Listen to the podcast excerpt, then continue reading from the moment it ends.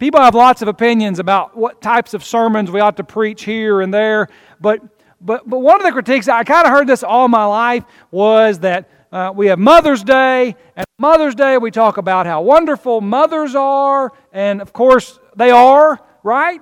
And, and then we get to Father's Day, and sometimes we tend to get the, the deadbeat dad sermon, right? Now, I don't know I've ever preached the deadbeat dad sermon. In my mind, I thought maybe I ought to preach that at some point, but it's so ingrained in my head that you don't do that. It, but, but it's difficult because, well, because I'm a father, right? And so it's one thing for me to get up and talk about how great mothers are, how great my mother is, how great my children's mother is, but, but when it comes to talking about fathers, well, that's talking about me. And I can tell you, for whatever I may bring to fatherhood, I am an imperfect father. Just seeing if y'all were going to amen that or not. Okay? I, I'm an imperfect father, so sometimes it's just, I don't know, just getting up and talking about how great fathers are just kind of seems, I, I don't, I'm not comfortable with that. But what I am comfortable with is getting up in front of everybody and telling you how great the Father is, the Heavenly Father. And this is where we have this opportunity. We have this opportunity to, to not only reflect upon God, but, but, but, but to see His image being displayed in the lives of those that have such an impact on our lives our fathers. See, the things that are praiseworthy in me and the things that are praiseworthy in your fathers are the things that are a reflection of the Heavenly Father. The things that are not praiseworthy, well, that's when we're inconsistent. That's when we're not reflecting Him. So, what I want us to do this morning is I want us to think for just a little bit about about the Heavenly Father. You know, sometimes people say that they have a, a messed up view or a difficult time with the, with the Heavenly Father because they didn't have a good earthly father, I suppose that that could happen, right? But the good news is listen, nobody's asking you to make your earthly father the standard. I'm asking you to make your heavenly father the standard. So turn in your Bibles with me to Romans chapter 8. Because Roman, and Romans chapter 8 has a ton of wonderful things in it. But one of the things that it says there is that as a people, we are the children of God. We're the people that are led by the Spirit of God. That's Romans chapter 8, I think around verse, verse 14. And because of that, we are the children of God. Now, if we are the children of God, then this is the imagery when we talk about Him being our heavenly Father. So in verse 15, he talks about that relationship. This is going to be in some ways an overview of what our of what our relationship is supposed to look like. Everybody got a everybody got a clear picture in your mind of what your relationship with your earthly father looks like. Some of those are good pictures, some of those are not so good pictures, right? Um, for me personally, it kind of depends on what date you put on it, uh, what, what, what, that picture looks like. I, but but you, you, you understand that, that concept. What about your relationship with the Heavenly Father. How would you describe it? Is your relationship with the Heavenly Father a good relationship or a bad relationship? Is it an intimate relationship or is it a superficial relationship? Well, God's design, God's desire is for us to have an intimate relationship, to truly know our Heavenly Father. For he says in verse 15, this is after the talk of being sons of God, okay? For you did not receive the spirit of bondage again to fear. So, he's not saying that we don't have a spirit of bondage in some sense because he is the Father, right? We are slaves of righteousness. But but he's trying to stress I want you to understand the nature of this relationship. This is not simply a relationship where you do what I say because I said do it. Now, now, now, even in our Bible class this morning, we talked about how, at some level, that is a true statement about our walk with God. But it's so much more than that, right? if the only reason we, we obey God is because we fear God, there's something incomplete in our relationship. I know, I know, fear God and keep His commandments, for this is the whole of man. I get it. You ought to be reverent towards God. There ought to be a sense of fear. But if, if you never move beyond that, you have a problem in your relationship. There is a sense in which a child obeys their father because that father will whoop them. Right? My daddy had a black belt and he didn't know any karate. Glad y'all got the joke, right? And I don't, I don't know what, it, I mean, you can say, well, this is good, that's bad. I'm going to tell you when I was a kid, there was a sense in which I did what my daddy told me to do, because if I didn't do what my daddy told me to do, well, y'all know what was going to happen, right? So you do what he says to do. Pretty much that simple. If the only reason I do what he tells me to do is because he would whoop me is there something wrong if that's your relationship with your, with your earthly father when you're 18 years old? Sometimes people have trouble with their earthly father because they get to be 18 years old or even 16, son, and they think, I believe I can take him. Right? I know a young man that thinks he can take me. Foolish youth is at times. But there's a problem. But what about what about what about when you're 21 years old? What about when you're 40 years old? And the only reason I would do what he says for me to do is, cause, is because he's going to whoop me. Now, if I'm 40 years old and he's 60 years old or 70 years old, can I tell you, I had this moment. I had this moment in my mind. I was in my mid 20s where I, I realized I don't think my dad can whoop me anymore. Y'all had that moment? Huh? I, I mean, I was not quite as uh, uh, thoughtful of myself as one young man I know my, as a young person, but, but around, around 30, I thought, he can't make me do anything. Huh. But if that's the only reason I was obeying, there's a problem there, right? Same thing. If, if the only reason that you're here this morning is because you don't want to go to hell. Okay, so by the way, you ought to understand that there is a heaven and there's a hell, and our relationship with the Heavenly Father determines and has an impact on that course. But I'm telling you, if that's the only reason you're here, there's a problem with your relationship not being everything that God the Father intends for it to be. Now, I don't want to go to hell as much as anybody. Don't think I'm going to hell. Not really worried about going to hell. Do you know why? Because of my Father. Because of the sacrifice that He made on my behalf. That's why I have confidence. But that didn't enter my mind when I got up this morning. I did not think, ah, I better get up there, I'm going to get in trouble. No, I, in my own mind, I'm here this morning because I believe that there is a one true and living God, and He is worthy of my presence and my praise today. That's why I'm here. That's why I'll be back tonight. It had nothing to do with how good looking the preacher is, right? That's it. Somebody got it. Okay? But, but, but to understand, he says, no, you received, you received the spirit of adoption by whom we cry out, Abba, Abba, Father. Which we cry out. It's not, it's not the spirit of bondage, it's a spirit of adoption. It's a spirit of a, of a son. A son who loves his father, and his father loves his son. I, I, heard someone say once that when they were over in the Middle East, they, they had heard Romans chapter 8 and verse 15 all their life. And, and, and, but, but we, don't, we don't speak Aramaic, okay?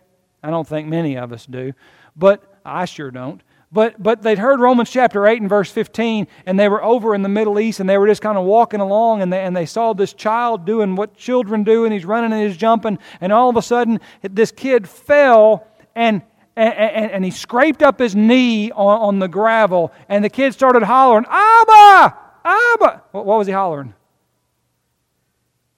Daddy, Father. It's like Father, but it's a little more familiar than Father, less formal than Father.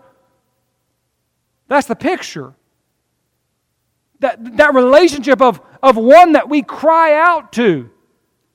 Not only that we can cry out to, but that, but that, that that's our impulse to cry out to. We cry out to Him as a child in need, knowing that He cares and knowing that He is there. That's our relationship. That's our, our relationship with our Master. And this is what we see played out this relationship in the lives of godly fathers. That's what's worth celebrating. That's what's worth honoring. Back in Exodus chapter 34, uh, you have the scene as Moses is there on Mount Sinai, and, and God, God comes down. P- people, people like to tell you what God looks like all the time, okay? People like to, to, to tell, well, God is this and God is that. I, I personally like to let God describe himself because he does that quite often, and this is one of those texts in Exodus chapter 34 and verse 6. Because the, the Bible says that the Lord passed before Moses, right? This is, he's hidden there in the cleft of the rock. Remember, we sing about that sometimes. And, and, the, and, and the Lord proclaimed. So, God's going to tell us who he really is. The Lord, the Lord God, merciful and gracious, long suffering, abounding in goodness and truth, keeping mercy for thousands, forgiving iniquity and transgression and sin, and by no means clearing the guilty. And you can go on to read, but, but he, he, he creates a picture of the true God. It's, it's a very diverse picture. You want to be careful about taking any of the attributes of God and isolating them. Because you will say some things that are true, but you will also, you, you will also create a, um, a Frankenstein, if you will, because you've over, overstated one truth to the neglect of another truth. For example, um, if I were to say, God is love, true statement? Shake your head up and down, keep you awake, right? God is love. Yeah, but, but if, if the only element that I, that I magnify of God's image is love, well, then I'm going to have a picture that doesn't really look like what God looks like. Right? But some people do that all the time. Uh, by the same token, if I were to say that, that God is wrath, true statement? I think it's a true statement, right? God is justice. Maybe you like, my, like that terminology better. Well, it's a true statement. But, but if I were to only talk about that element, well, then I don't have a true picture of who God really is. And so sometimes people get over here and God is God is this individual who would never say anything that would upset them to, to the least. I mean, he, he would never call them to repent or anything like that. Well, that's not the God of, of the Bible. By the same token, some people have this picture of God that, that he's just out to get them. Right? I mean, he's just out, he's just out to, to catch them whenever, whenever they're playing games in church, and, and, and he's going to send them to hell for it, just to pop them, you know? Well, that's, that's a messed up view of God, too. So we have to have all, the, all these things that come together, not making an idol out of any of these things. So, what I want us to do, just quickly, I want us to think about these characteristics of God. That fathers, we want to we want to exude in our lives, and families, we want to praise in our earthly fathers. Okay? So, quickly compassionate. God is compassionate. I think about the parable, I think about the, the, the, the, parable of, of the prodigal son. You remember about, about this young man who has done things, legitimately done things that are sinful and horrible, and, and ruined his life. He has driven himself right into the ditch. And, and he's sitting there in that, in that pig pen, and, and, he's, and he's wondering, does anybody care? And in the back of his mind, he thinks, my father. My father's servants have it better than I have it. And he kind of rehearses, he rehearses what he's going to say to his father. And y'all ever do that when you were growing up? Like you were on your way home? right? Donnie, I don't know why you're looking at the floor right now, right? And I'm rehearsing this on the way home, this, this little script or this thing that I'm going to say to my father because I'm worried about, I'm, I'm, I want to I want to beg and plead, and I'm just hoping and praying that he, he doesn't kill me when I get home. That's what the prodigal's doing. And, and what happens is this beautiful picture that whenever he does come home, when he, whenever he does come home in chapter 15 and verse 20, it says he arose and he came to his father. And when he was still a great way off, His father saw him and had compassion. And he ran and he fell on his neck and he kissed him. He told him to bring out the best robe, put, bring and kill, kill the fatted calf. Let us be merry and eat. We're going to have a feast. We're going to celebrate. It's this God who, who rightfully looks at our sin and says, What are you doing? You're doing what I told you not to do. And, you, and, you're, and you're reaping what you're sowing. I know that. It's heartbreaking to me. But what I want for you to do is come home. I still care. I, I wonder how many people struggle in their lives wondering if somebody cares. Do we care about the struggles and the difficulties of life? As trivial, as trivial as they may be to us, listen, my, my struggles are not trivial. You may think they're trivial. I may think your struggles are trivial, but I know they're not to you. To know that God actually cares about those things that are going on in our life the trials, the temptations, the struggles. In Matthew chapter 9 and verse 36, the Bible says of Jesus that when he saw the multitudes, he was moved with compassion for them because they were weary and scattered, like sheep having no shepherd. Jesus is going to deliver some, some of the most condemning words to these people. He is. Jesus is going to say things that I just, I quite honestly, I don't think I could be as harsh as Jesus is uh, in places like Matthew chapter 23. I don't, think, I don't think I've ever been that harsh in my preaching. But Jesus didn't do those things out of a cold, I told you so. That, that's not where he came from. These things broke his heart. Jesus had compassion on them. And so we too should be a compassionate people. We should be a compassionate people. We should, we should let people know that we truly do care about what's going on in their lives. That we truly do, even in spite of the fact that they're suffering as a result of their sin sometimes. We just want them to come home. We want them to come home, and we want them to know that when they come home, they will be restored. That's what our Heavenly Father is. And that's what we strive to be to be compassionate, to be gracious, in Matthew chapter 7, verses 9 through 10, Jesus asked the question, What man among you is there if his son asks for bread, we'll give him a stone? Or if he asks for fish, we'll give him a serpent? To understand that grace, grace we often tied to our salvation as the ultimate manifestation of grace, but grace is just a gift. it's a gift that God gives to us in spite of what we deserve. It's a good gift. Do we all understand the idea of wanting good things for our children? Don't we? I think the worst, I think the worst of us fathers understand I want good things for my children. And many of you I've seen in your lives, you sacrifice for them. You do without so that they may have. Right? This is what he's, this is what he's appealing to there. He says in verse 11, If you, being evil, know how to give good gifts to your children, how much more will your Father in heaven give good things to those who ask Him? So we serve this God. Listen, He's, he's not, he, he's not a, he's not a uh, Santa Claus, just you know, they're, they're a genie in a bottle to grant all of our wishes. That's, but He wants good things for us. Does it impact your relationship with someone if you believe that they want something good for you, or you think that they want some, or that they want bad things for you? Does it? Of course. Listen, if I, if I think that someone really wants good things for me in my life, I'll go to them, I'll listen to them, I'll even listen to difficult things they may have to say to me. But have you ever, have you ever doubted whether somebody really had your, your best interest at heart? You ever had relationships like that? Like, yeah, all they care about is themselves. And if they got to walk over me to get there, then they'll do it. Y'all know people like that? Of course you do. That's not who God is.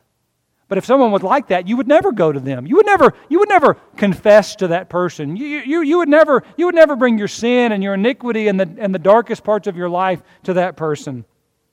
But you would bring it to God. You would bring it to God. Can I tell you that there are those in this room, there are those in this room who do not have all the way to the point of not having a home in heaven simply because you have not asked. Because God is gracious and God wants you. God wants you to receive these good gifts. Our God is slow to anger. Some of our Bibles say that He is long suffering. Anybody ever not been long suffering? I don't know why, but, but some of these characteristics, I just I see them so much clearer in the absence of them. Anybody ever had one of those days when it took just about that much to set you off? Like, you better look out because I'm on the war path. And you don't say it, but anybody ever, okay, anybody ever seen someone else that was like that? Like, whoa, I mean, I didn't do anything. I don't know. Ah, what did I do to set them off, right? Okay, God's the opposite of that. He's the opposite of that. We push and we push and we push and we push. We give God every reason to explode on us, to, to, to expend His wrath upon us. But yet He continues to love, He continues to extend the invitation. I, I've, I was thinking about somebody the other day that I've, I've tried. I've tried to con- I've studied with them. I've tried to convince them to obey the gospel. I've tried to convince them to change their life so many times. And quite honestly, I thought I don't even know what the point is. Like I, they're just going to say no, just like they always do. I'm pretty much sick of them. Okay? And yet God still extends the invitation. That's long suffering. All that stuff that gets me to the very end of my rope, God says, no, no, my rope's longer than that. Now there comes a point, there comes a point where God will no longer tolerate these things, but I'm going to tell you that, that that point is far beyond where I'm at. See, that's what I want to be in my family. I want to be long suffering. I don't want to be that, that old bear that if you breathe wrong around, you're going to get, you're going to get the wrath of. I don't enjoy punishment. I'm not just waiting to, to, to smack somebody upside. That's not, that's not what I want to be. That's not what God wants us to be. We should be people that are slow to anger. I don't want anybody to perish. God is also a God of discipline. See, once again, we want to be careful. There's ditches on both sides of this road, and God is much more complex. Don't, don't just gravitate to the side of this that that we like. But, but, but God is this God is this God of justice who will by no means clear the guilty. So, so don't think that God is going to look at us and say, Yeah, don't worry about that. That's not a good father. Is it? If you have a father that doesn't discipline their children for whatever reason, ultimately because we don't like to do it, that's not a good father. I have to understand that. I don't like disciplining my children. I mean, it's just that that's an unpleasant thing, right? Got to talk to them about this. Got to do this. Got to do that. But if you don't, what, what, what, happens if you have a child that's never disciplined? What, what kind of adult do you, do you raise? Yeah, Tony's giving his face over. He's like, you know, it's like, because we've all seen it, right? And, and we don't want to see it in our own children, so we discipline our children. You're worried about raising a brat when they're a teenager, and then I don't even know what you call an adult that's like that. Well, the Hebrew writer said in Hebrews chapter 12 and verse 9, he says, We have human fathers who corrected us, and we paid them respect. Aren't you glad for a father that taught you what's right and what's wrong? Aren't you glad? Yeah, I think we can amen that. We can admit that. We, we, we, we live in this world. How long does it, I wish this weren't the case, but how long do, does it take you typically to, to see, to see uh, a young man or a young lady who has, who has daddy issues? That's what we'd call it, right? Usually don't take very long. I wish that weren't the case, but I know it is the case. I, I'm glad that one of the blessings of my life was to have a father who taught me right from wrong. We respect that. Okay, so he says, Shall we not much more readily be in subjection to the Father of spirits and live? For indeed, verse 10, for a few days, they indeed for a few days disciplined us as seemed best to them, but he for our profit, that we may be partakers of his holiness. It's like I would say, I'm glad that I had a daddy that disciplined me. I don't want a God that doesn't discipline me either. Because you see, there's this way, there's this fleshly way that exists within me. That there are times when there are things that seemeth right, the very best of my intentions. I'm not even talking about when I'm in full rebellion. I'm talking about when I'm just doing what I think is right. But there is a way within me that seemeth right, but it is a way that leads to death. And we have a Heavenly Father who will rebuke us, correct us, discipline us, restore us to the paths of righteousness. It's not about control.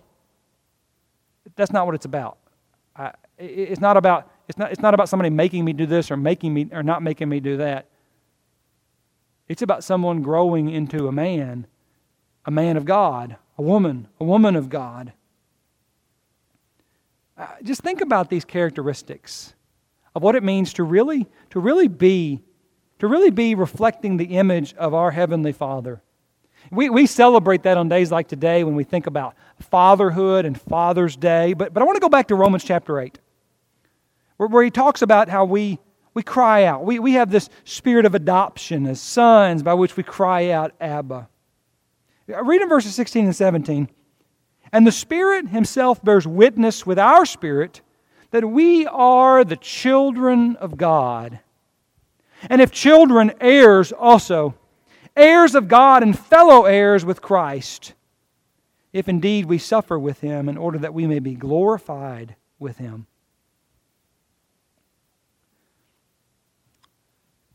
when, when your earthly father passes away, I don't know when that day will be. Maybe it's already happened. Can I tell you what I don't expect on that day? On that day, I, don't, I, do, not, I do not expect an inheritance. I don't. I've heard of people leaving stuff to the preacher, but we'll talk about that some other time. No, I, I seriously, I, I, don't, I don't expect an inheritance. Do you, do you know why? It's your father, not mine. Right? It's your father, not mine. But this idea that there are some of you who expect things, not, not, not, not an unjust way, but, but in, a, in a rightful way. Well, that's I'm an heir, right? If there is anything besides bills, that's going to go to me. He says that same concept that we understand that we are the sons of God, that's not just about today. It's not just about what's going on today and in this, in this life today, but it goes beyond that to the future. To know that I am a son of God today, to know that He is my heavenly Father, ought to give me assurance that I am His heir and that He has an inheritance laid up for me in the future. Even when I'm suffering, I know there's going to be a day that I shall receive His inheritance. So, so the invitation is to come is to come and to be a child of God, to be born again. That's His grace, that's His mercy, right? To have your sins washed away, to walk within His light that will cleanse us each day. But that's leading us somewhere. It's not just leading us away from hell, it's leading us to heaven with our Father. I want to be a better father. I want to praise my Father. But the only way I can be a better Father is to reflect the Heavenly Father. That's true of every person in this room. The only way that you can be a son of God is to reflect your Heavenly Father. So if that means that you need to come to repent, to be baptized, if that means you need to come and just pray for His strength, that's the invitation that your Father gives to you today. If you have a need, you come as we stand and you come as we sing.